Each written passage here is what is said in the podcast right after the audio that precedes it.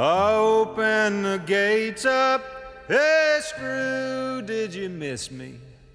Jimmy, I see that you found a new friend. Warden, come down here and kiss me hello, cause I'm back home in Huntsville again. Welkom bij de Prison Show, programma over delict, straf, herstel en terugkeer. Oprecht, onafhankelijk en baanbrekend. Want iedereen heeft recht van spreken en verdient erkenning voor wie hij of zij is. Met Edwin En Frans. Yes, I'm back home in Huntsville again. Welkom, daar zijn we weer met de podcast. Ook via prisonshow.nl te beluisteren en in al je podcast-apps. En van het nummer wat je net hoorde is ook een eh, soort knabbel- en babbel versie. Dat hoorde ik laatst van iemand die zegt: Ik doe altijd podcasts op anderhalf keer de snelheid luisteren. Dan kan ik meer podcasts eh horen op een dag. En dan is dat muziekje wordt een soort eh, versneld knabbel- en babbelstemmetje die dan dat liedje zingt. Oh, die wil ik wel een keer Dus een heel ander, heel ander perspectief. Een heel ander perspectief. Nou, welkom. We gaan praten met Jacques Klaassen. Hij is bijzonder hoogleraar herstelrecht en universitair hoofddocent strafrecht aan de Universiteit van Maastricht, het mooie Maastricht. Daarnaast is hij onder andere gastdocent aan de Anton de Kom Universiteit in Paramaribo, Suriname. Rechter plaatsvervanger bij de rechtbank Limburg en hoofdredacteur van het tijdschrift voor herstelrecht. Ja, dat klinkt als een mond vol. Maar Jacques is iemand die blijkens zijn verschillende lezingen en zijn oratie heel goed aan de gemiddelde Nederlander kan uitleggen hoe je naar het strafrecht kunt kijken. En wat herstelrecht nu eigenlijk is. En dat is belangrijk, want die Nederlander weet meestal heel erg weinig van sancties en de uitvoering daarvan. Eerder interviewden we Gert-Jan Slump, Antonetta Pinkster en Jurjen Hamer. Hoogste tijd dus om nu Jacques aan het woord te laten in de Prison Show. Hartelijk welkom eh, in de Prison Show, Jacques. Is Jacques. Ja, dankjewel. Welkom. Leuk om hier te mogen aanschuiven. Ja, heel leuk. We zijn, eh, zijn heel blij met je als gast. eh. En laten we beginnen met het begin. Want hoe ben je eigenlijk in dit werk terechtgekomen? En, en vooral ook, eh, wat waren je drijfveren? Ja, soms heb je van die momenten in het leven. Hè? Ik wilde eigenlijk architect worden. Dus op de middelbare school kreeg ik een beroepenmarkt. En er was een architect, maar ik had ook wel, er zal ook een kinderrechter komen. Dus ik ben naar de architect geweest en naar de kinderrechter. En de architect die deed alles met het computertje. En toen dacht ik, nou dat gaat hem niet worden. Ook niet zo interessant. En die kinderrechter die kwam binnen. En toen dacht ik, nou ik ga rechten doen. Zo simpel gaat het soms in het leven. Ja. En ehm, die rechtenstudie die, eh, beviel heel erg. En binnen die rechtenstudie beviel het strafrecht enorm. Bedoel, Je kunt bijna niet dichter bij de mens komen en bij ook de schaduwkanten van die mens dan in dat strafrecht. En dat vind ik ontzettend eh, boeiend nog steeds. En het drijfveer, ja, dat toch iets van rechtvaardigheid, gerechtigheid Ja. in deze wereld proberen te brengen. Dat is toch wel ehm, ja, hoe, hoe ik zo in de- deze wereld, eh, in de wereld van het recht en het strafrecht, en straks zullen we het ook hebben over herstelrecht, beland ben. Ja. ja, dus je werd ook min of meer aangetrokken tot eh, onze donkere kant, hè? onze allerdonkere kant. Eh, die vond Ja. je interessant. En ehm, ja, je, bent, je klinkt ook een beetje als iemand die de wereld beter wil maken. Ja, nou ja, goed. Dus het, het bouwen van de architect, het, het ontwerpen van een bouwwerk, dat zit er nog wel steeds in. Ik, heb, bedoel, ik heb niet zo heel veel met strafrecht. Dus dat, eh, die heilige huisjes haal ik ook wel graag af en toe eh, naar beneden. Maar als je iets breekt, moet je iets bouwen. En ehm, dus ook dat bouwen, en dan heb ik het vooral over herstelrecht. Dus een herstelrechtelijk bouwwerk, dat vind ik nog heel interessant. Dus Ja. de architectuur is op een andere manier, zeg maar, eh, voortgegaan. Ik snap het. Iets maken, zeg maar. Ja, Ja, zeker. Bouwen. Ja, ja, breken is heel makkelijk, maar bouwen is veel moeilijker. Maar wel veel mooier. ja, ja, ja. ja. Mooi. Hey, onlangs eh, hoorde ik dat het onderzoek blijkt dat de gemiddelde Nederlander bijna niets van straffen en maatregelen weet, maar er wel een heel stevig oordeel over heeft. Nou, dat, eh, ik herken het, hè, want ik eh, hou nogal wat lezingen en ik kom ook wel eens op een verjaardag. Ehm, herken jij het ook? En heb je enig idee hoe het komt dat we daar zo ontzettend weinig van weten, eigenlijk? Ja, ehm, met een moeilijk woord, we komen dan meteen eigenlijk bij de punitiviteitskloof. En dat is de kloof tussen wat de rechter oplegt aan sanctie, om het maar heel even zo te zeggen, en wat de burger aan sanctie opgelegd zou willen zien. En als je aan mensen zo op straat gaat en je, je, je houdt ze de microfoon voor en je vraagt van wat vind je van de straffen in dit land, ja, dan krijg je waarschijnlijk in heel veel gevallen te horen dat de straffen te soft zijn, te mild zijn, en te kort zijn. Ja. Toch blijkt uit onderzoek, en dat is wel interessant, dat die kloof kleiner kan worden. En dat sluit aan bij wat je eigenlijk zegt. En mensen weten er heel erg, erg weinig van af. Dus als je Mhm. iets gaat vertellen over bijvoorbeeld de effectiviteit van sancties. eh, en je laat bijvoorbeeld zien dat de taakstraf effectiever is om recidive te reduceren dan een korte gevangenisstraf. En dat datzelfde geldt bijvoorbeeld voor thuisdetentie. Dan zie je dat een deel van de bevolking opschuift en ook wat gaat zien in die andere sancties, in die alternatieven. Dat is voor een deel. Eh, het heeft ook deels denk ik te maken met, ja, het is heel makkelijk om er vanaf de kantlijn iets te roepen. Dat is het tweede. Als je eenmaal de echte verantwoordelijkheid krijgt, zoals de rechter, om die straf op te leggen, dan wordt het een ander verhaal. Eh, dat blijkt ook uit onderzoek. Als je dan zelf mee gaat nemen, je laat ze het dossier lezen, je laat mensen de, de, de zitting bijwonen en je laat ze zelf meeraadkameren, dan zie je dat die kloof ook kleiner wordt. En ten derde, ja, wat je eigenlijk doet met zo'n vraag is vooral ehm, mensen op emotie bevragen. En dan kom je heel dicht bij die mens. En bij die mens wordt ook emotie.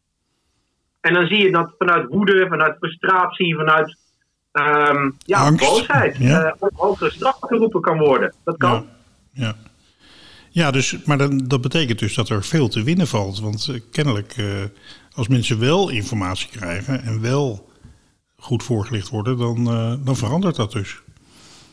Ja, dan, zie je dan zie je in ieder geval bij een deel van de bevolking zie je dat die kloof kleiner wordt. En dat heeft alles te maken met. Hè, ik heb het ook vaak met mijn studenten over preventie aan de ene kant. Hoe kan ik nou echt criminaliteit voorkomen? En aan de andere kant vergelding. Hoe je op korte termijn vanuit emotie reageert. En die twee, die botsen vaak met elkaar. En uiteindelijk zul je toch een keus moeten maken. Wil ik nou voor streng straffen gaan? Of wil ik voor, en dat is voor sommige mensen een beetje vloeken in de kerk. Ik noem het toch, voor slim straffen staan. Of Ja. slim Ja. sanctioneren. Dat is uiteindelijk een keuze die je soms toch moet maken. Dan moet ik zeggen dat, dat ik zelf wel de ervaring heb dat. eh, kijk, ik kan zelf ook vanuit de onderbuik reageren. Hè? Als ik geweld op de televisie zie, winkels die geplunderd worden, dan wil je niet weten wat ik tegen mijn vrouw zeg. Ehm, maar ik ben ook wel.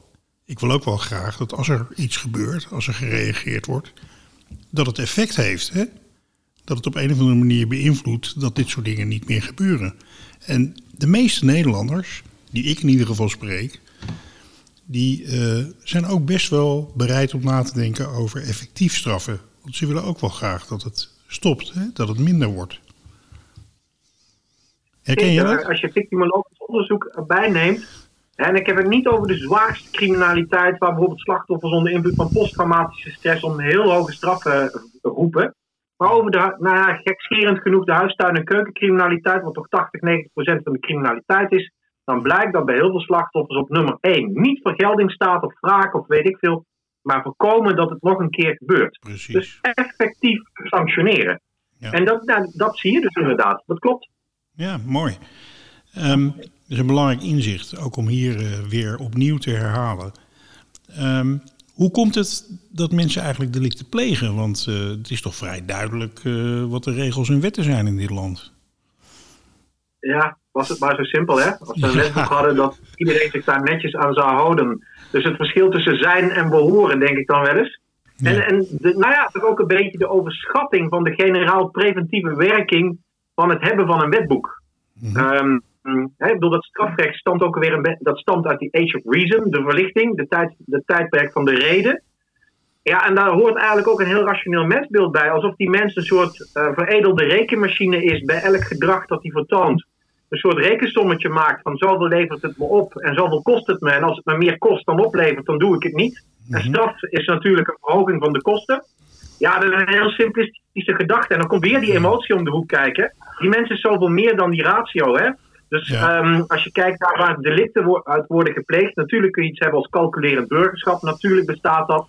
Maar de meeste delicten worden, veel communedelicten worden gepleegd uit emoties, uit korte lontjes, karaktertrekken, eh, verslavingen, stoornissen. En dat is alles behalve de homo calculus, zou ik bijna willen zeggen. Dus de, de mens die eh, bij alles een rekensommetje maakt. Dus ook terug naar dat wetboek. Ja, het is leuk natuurlijk dat we het hebben. En we gaan ook niet de proef op de som nemen, hè, want de- beste eh, tru of het beste experiment zou zijn: schaf dat strafrecht nou van vandaag op morgen af. Kijken of we dan nou heel anders gaan reageren. Dat gaan we niet doen. Maar het is wel een beetje de, overschatting, de overschatting van het strafrecht en ook de generaal preventieve werking van dat strafrecht. Ja. En uh, ik plaats je in de inleiding een beetje in het uh, rijtje met Jurje, onder andere Jurjen Hamer. Die eigenlijk zegt dat wij als mensen maar een hele beperkte vrije keuze hebben, zeg maar, in ons leven. Uh, en, en, dat heel veel bepaald wordt door zoals we geboren worden en de context waarin we leven en dat soort dingen. Jij hebt daar ook een duidelijke visie op, hè? Op de vraag van, goh, hoe, hoe, is dat, hoe zit die mens nou eigenlijk in elkaar als het om het kiezen gaat? Ja, ja, goed. Uiteindelijk zou ik eerst moeten zeggen, maar dat het zo'n dood doen op die mens is een mysterie. Hè? Dus uh, dat moet hij ook vooral blijven, vind ik. Vind ik het mooi aan de mens. Uh, maar natuurlijk proberen we die mensen een beetje bloot te leggen. Um, en dan denk ik dat ik redelijk ver aansluit bij mensen als Jurian Hamer. En um, ik ga niet zo ver dat ik de hele wilsvrijheid uh, overboord gooi. Dat is ook nog wel eens een misvatting. Hè? Bijvoorbeeld mensen die vanuit het niet bestaan van de vrije wil bij herstelrecht uitkomen. Dat is toch in mijn ogen een beetje een misvatting, want herstelrecht gaat ook uit van verantwoordelijkheid en toch ook een bepaalde wilsvrijheid, denk ik dan. Maar ik zeg er wel altijd bij, wij worden inderdaad door zoveel interne, externe factoren beïnvloed, dat schuld, om die schuld compleet bij een individu te leggen, ja, dat vind ik zeer kortzichtig. Want er zijn allerlei factoren die ertoe geleid hebben, die, uh, nou ja, uh, er, nou ja, die ertoe geleid hebben dat jij hebt gedaan wat je hebt gedaan. Dus je hebt inderdaad je eigen verantwoordelijkheid.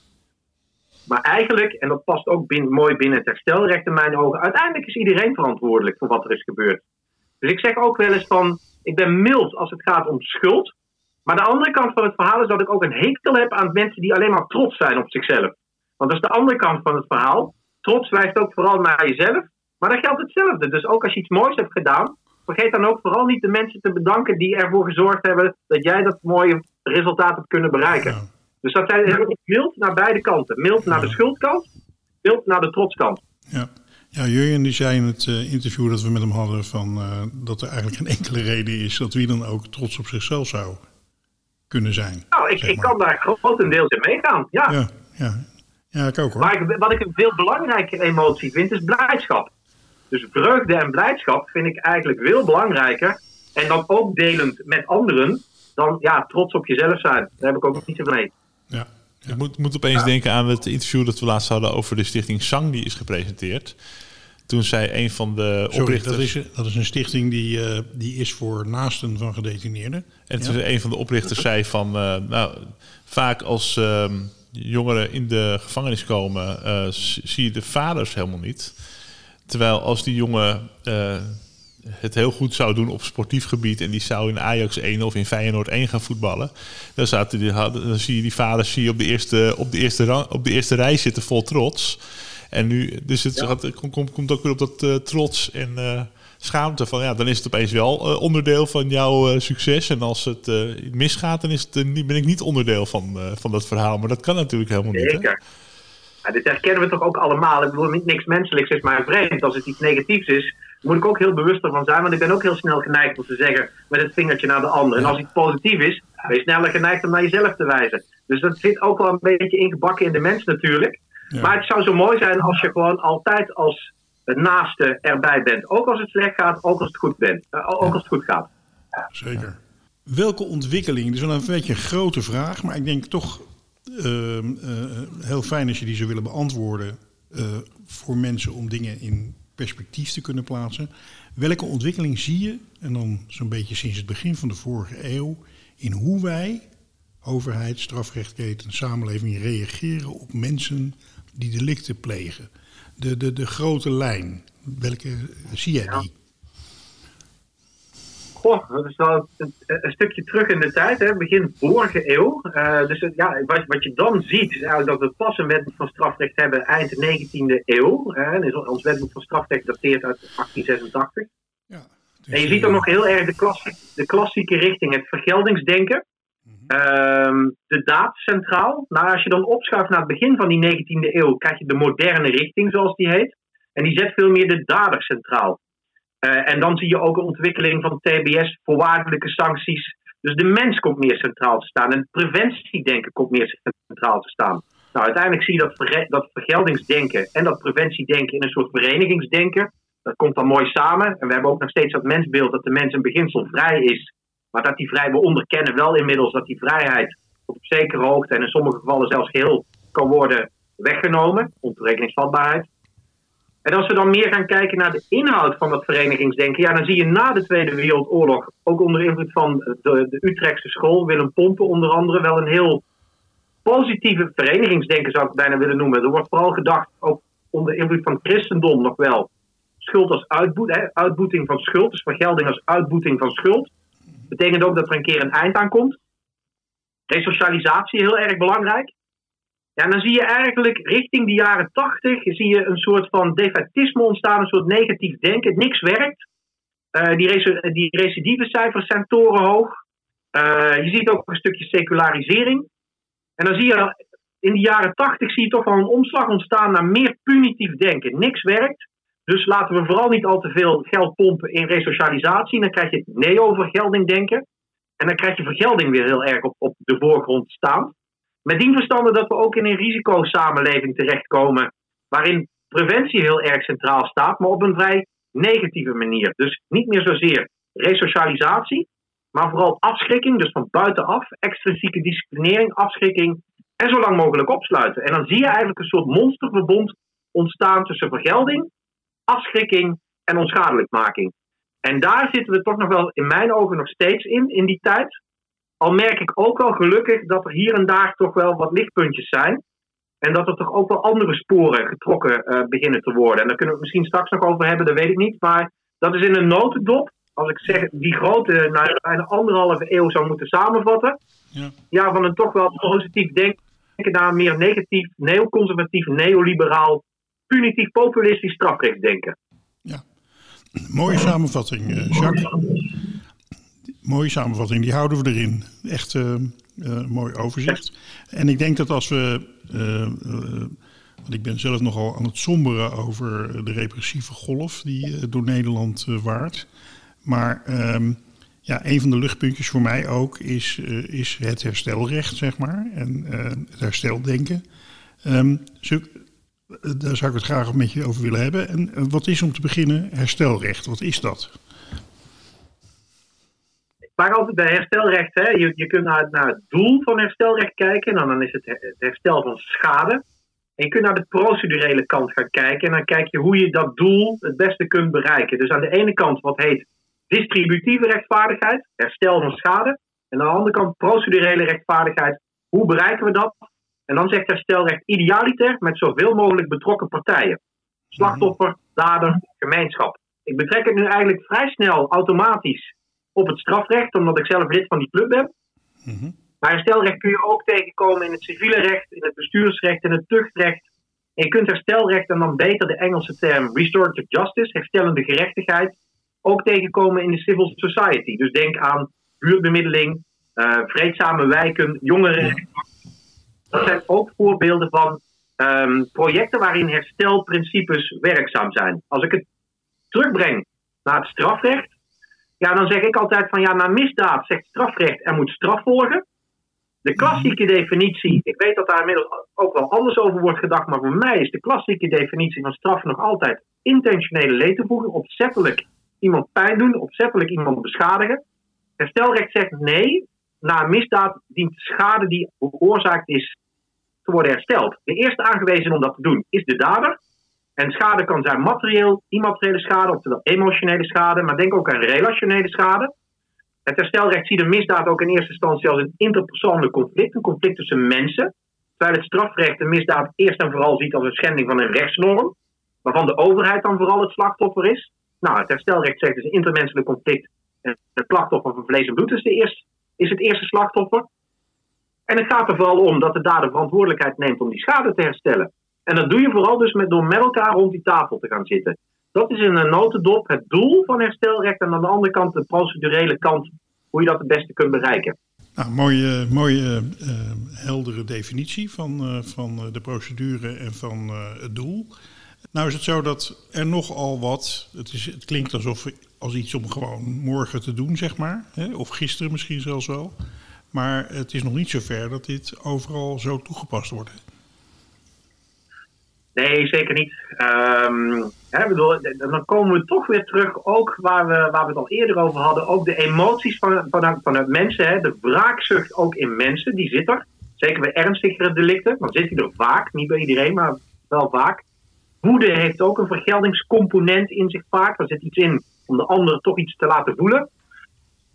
Ehm, en dat is heel menselijk. Dus ik vind het mooie nou juist ook, en dat voor sommige mensen is herstelrecht iets softs. Die, er zijn mensen die, die zeggen van ja, maar na misdaad heb je straf verdiend. Je hebt gewoon iets negatiefs verdiend. Vanuit die emotie. En het mooie wat ik nou aan herstelrecht vind, is dat dat herstelrecht anders dan dat strafrecht nou echt werk probeert te maken van die emoties bij mensen. Dus mensen mogen woedend zijn. Uh, mensen mogen vinden van hé, hey, ik wil die anderen eens heel even duidelijk maken. Dit kan niet. Ja. Dus het mooie vind ik nou juist herstelrecht, als je bekijkt naar bijvoorbeeld mediation of een conferentiemodel, is dat daar nou juist ruimte is voor dit soort verhalen, voor deze emoties en dat getracht wordt, er wordt ook wel eens gezegd, herstelrecht is emotiearbeid, om te proberen om met die, met die emoties te kanaliseren en daar iets constructiefs mee te doen. Heel simpel gezegd zeg ik dat als het om woede gaat, van hé, hey, daar moet de ander voor lijden, dat je daar probeert van te maken, hier moet iets aan gedaan worden. En dat vind ik heel mooi, dat gebeurt wel in herstelrecht, dat gebeurt niet in strafrecht. Dus ik denk als mensen dat ook veel meer zouden zien, want dit is wat er daadwerkelijk gebeurt in dat herstelrecht.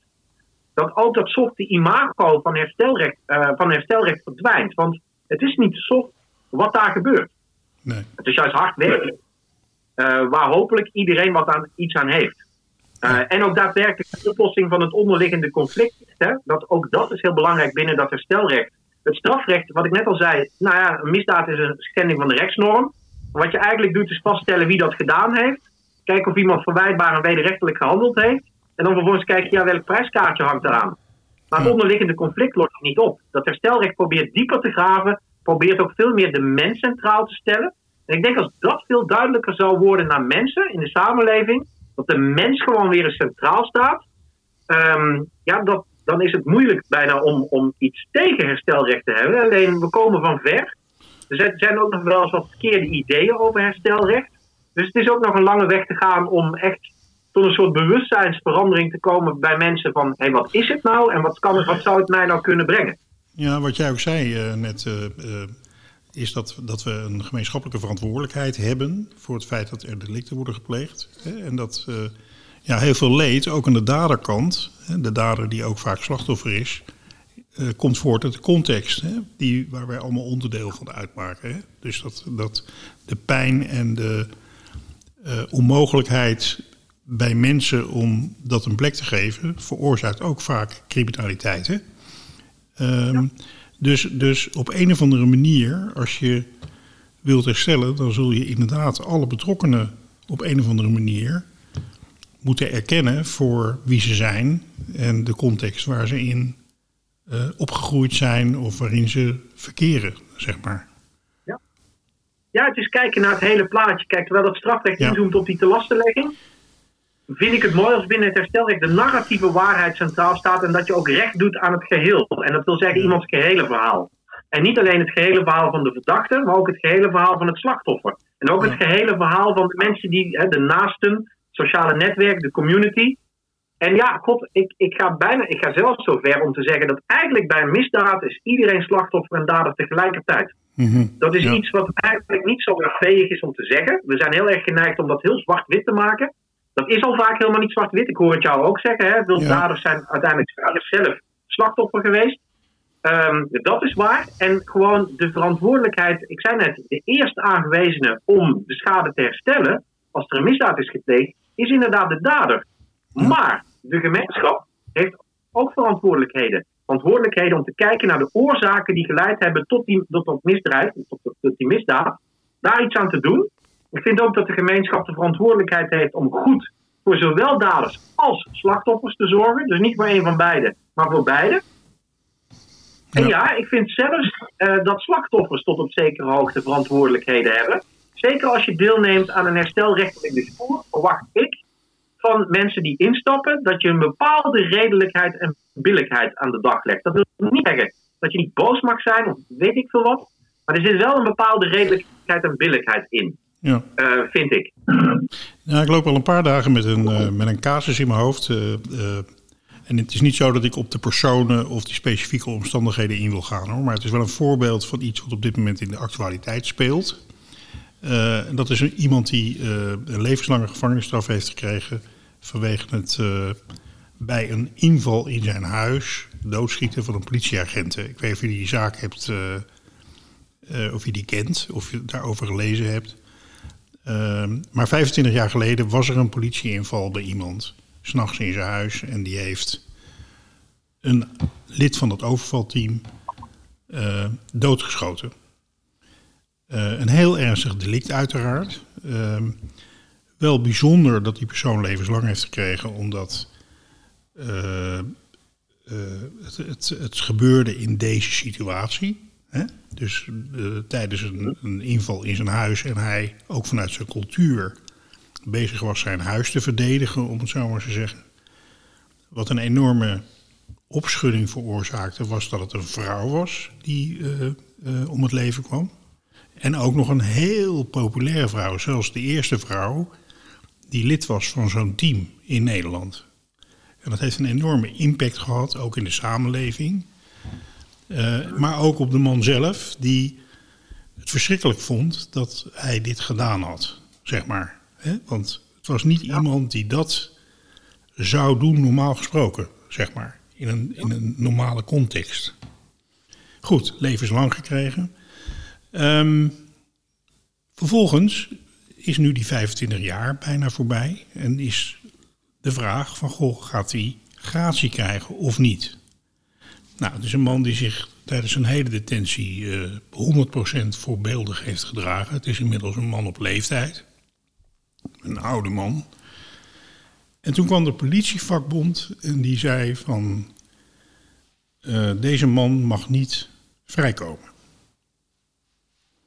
staat dus een paal boven water dat als je rekening houdt met de gevolgen van wat hij gedaan heeft, uh, namelijk deze specifieke vrouw om het leven brengen,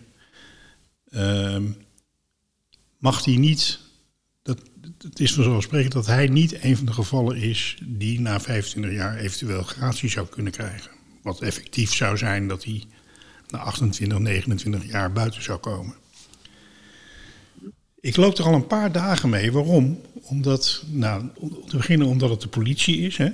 Dat is een van de ja, beschermers en, en, en uh, hoeders van de rechtsstaat, om het zo maar te zeggen. Dus mensen die wel weten hoe het werkt, zou je zeggen.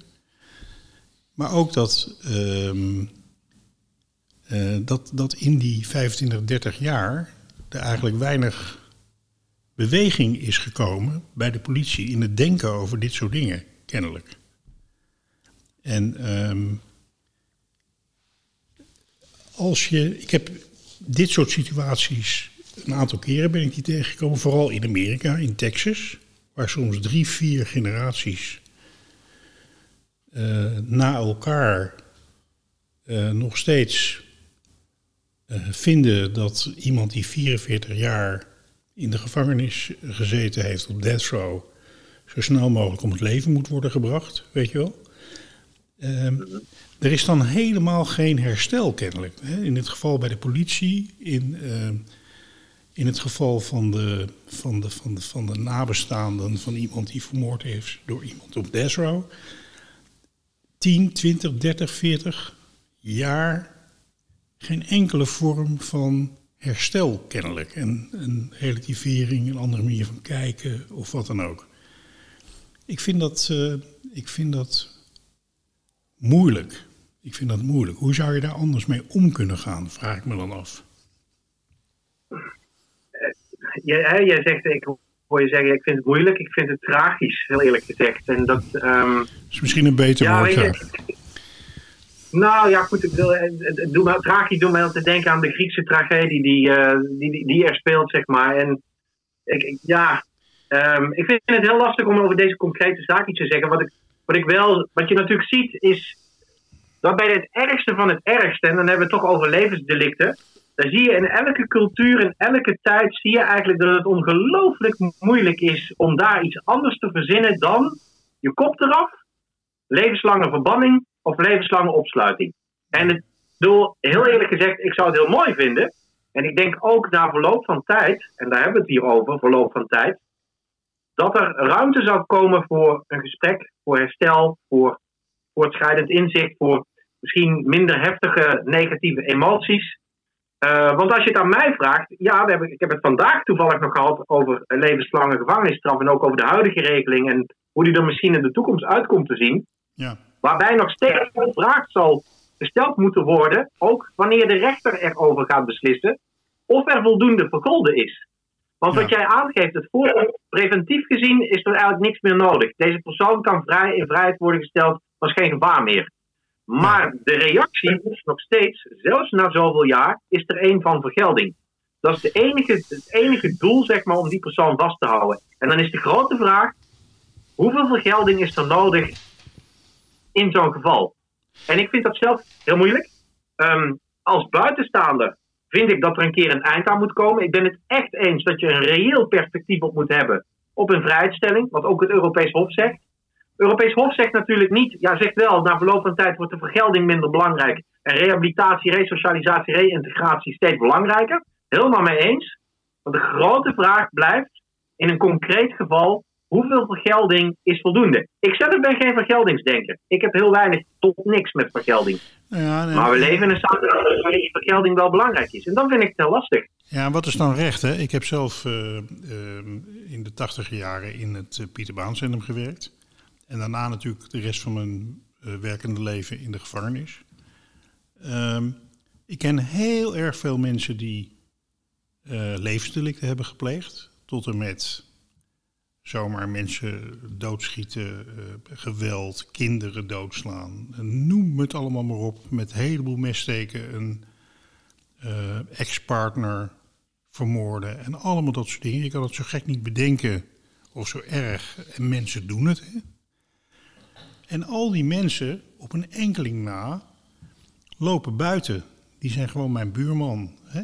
En uh, daarvan ja, weet niemand over het algemeen dat ze zo'n achtergrond hebben gehad ooit, zeg maar. Dat ze dit soort dingen hebben gedaan.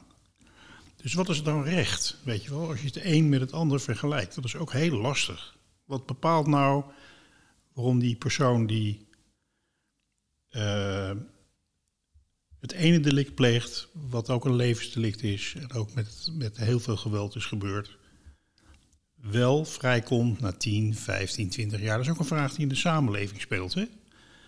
En een ander die dat ook gedaan heeft, of misschien zelfs waarschijnlijk minder ernstig, uh, de rest van zijn leven uh, in de gevangenis zit. Ja. Dat is een lastig. Ja, dan kom je ook weer terug op, op het preventiedenken en het vergeldingsdenken. Ik had, ik had iemand in mijn onderwijsgroep zitten die zei: Ja, het vergeldingsdenken heeft het heel makkelijk. Uh, en het preventiedenken niet. Ik denk net andersom. Het preventiedenken heeft het in de kern makkelijker. Als je kunt aantonen, tot op zekere hoogte, dat iemand geen gevaar meer vormt, ja, dan komt iemand vrij. Het is juist het vergeldingsdenken wat heel lastig is, want er zit iets irrationeels in. Wat is voldoende, wanneer is er voldoende recht gedaan?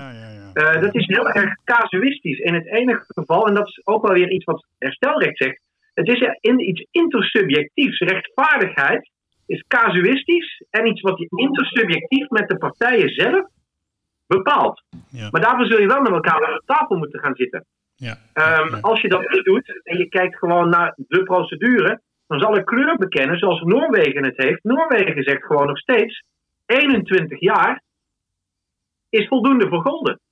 Is voldoende vergelding, is de maximale vergelding. Als je daarna nog vast blijft zitten, is dat puur preventief, dan ben je nog steeds een gevaar.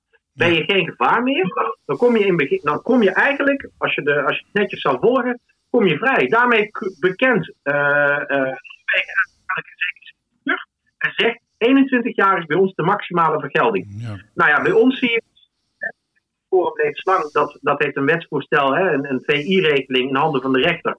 Na 20 jaar gaat hij beslissen. De RSJ is gekomen met 25 jaar en de minister komt nu op dit moment met 30 jaar. Dat geeft al aan hoe moeilijk het is. Hè? Hoeveel, uh, op, hoeveel, op welke daad, op welk jaar gaan we zitten om te kijken of iemand in vrijheid mag, kan worden gesteld. Ja. En dan is het nog de vraag, op dat moment, is er voldoende vergolden? Ja, want dat geeft, uh, dat, dat, uh, dat geeft ook aan hoe, hoe breed er vanuit pure vergelding wordt gedacht. Want uh, de minister zegt nog steeds, zelfs na die 30 jaar, zegt hij van ja, uh, het belang van de slachtoffers moet ook meegeteld worden, zeg maar. Uh, kijk, op het moment dat je.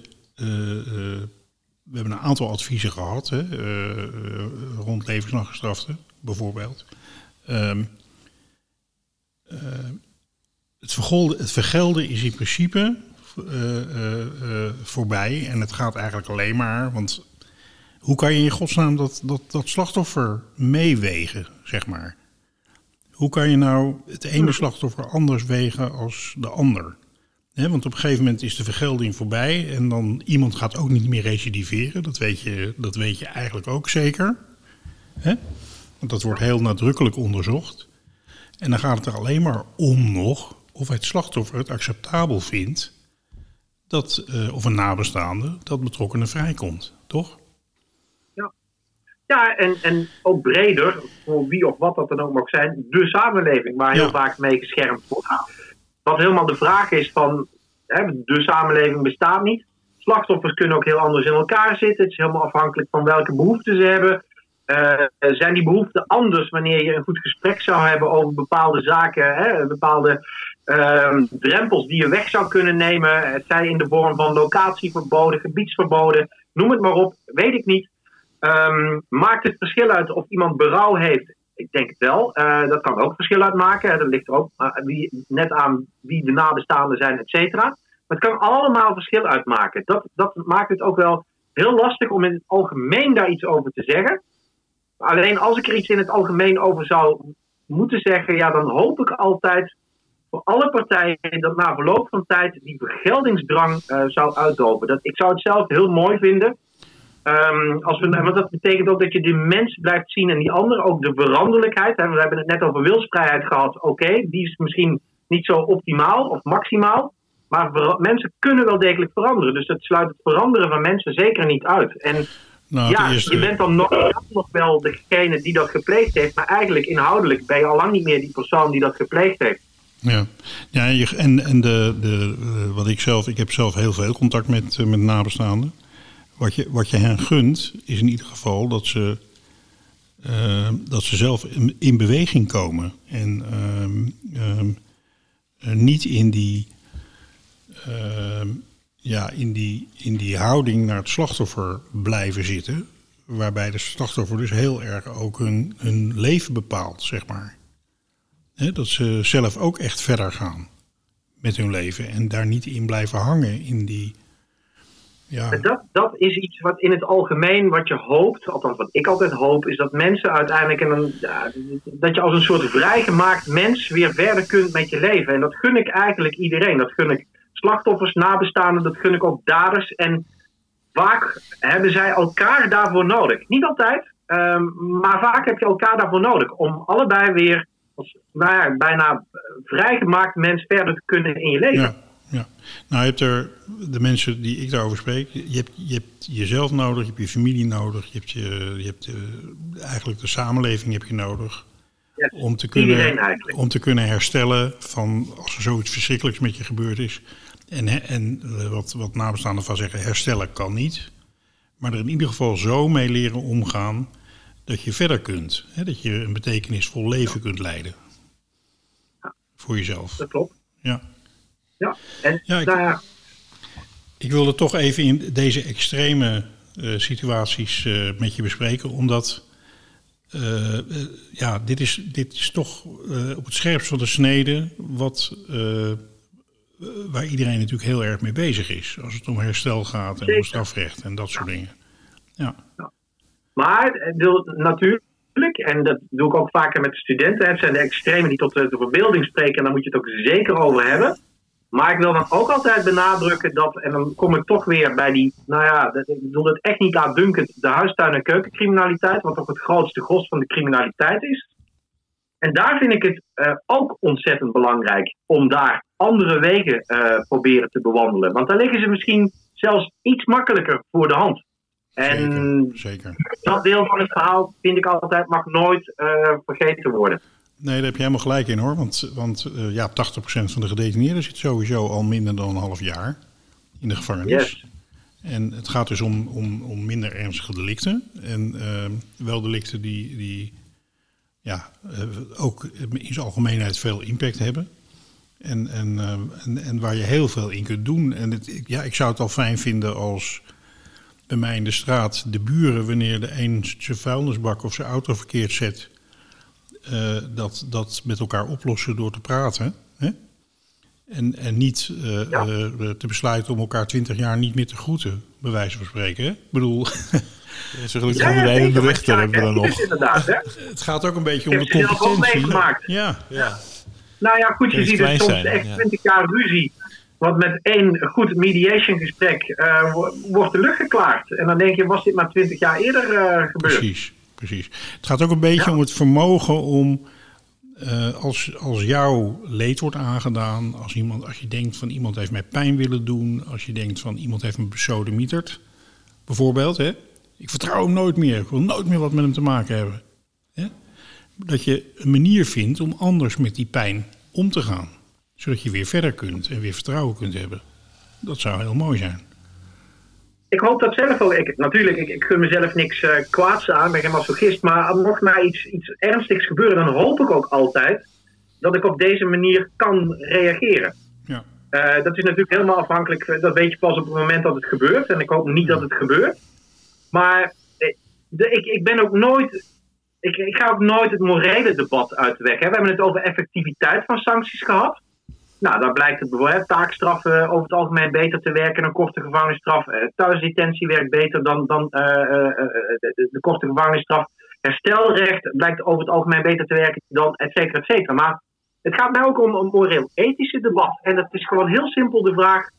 Als mij nou iets wordt aangedaan, is het dan gerechtvaardigd? Is het moreel legitiem om dan te zeggen, ik mag die ander ook pijn doen? En dat is altijd een hele lastige vraag. Ik krijg meestal als meteen de deksel op mijn neus. Ik krijg vaker te horen, Jacques, vergelding is ook gewoon een legitiem uh, sang, strafdoel. Oké, okay, dat vinden heel veel mensen. Maar voor mij is de, de, de, de, fundamentele vraag is gewoon van...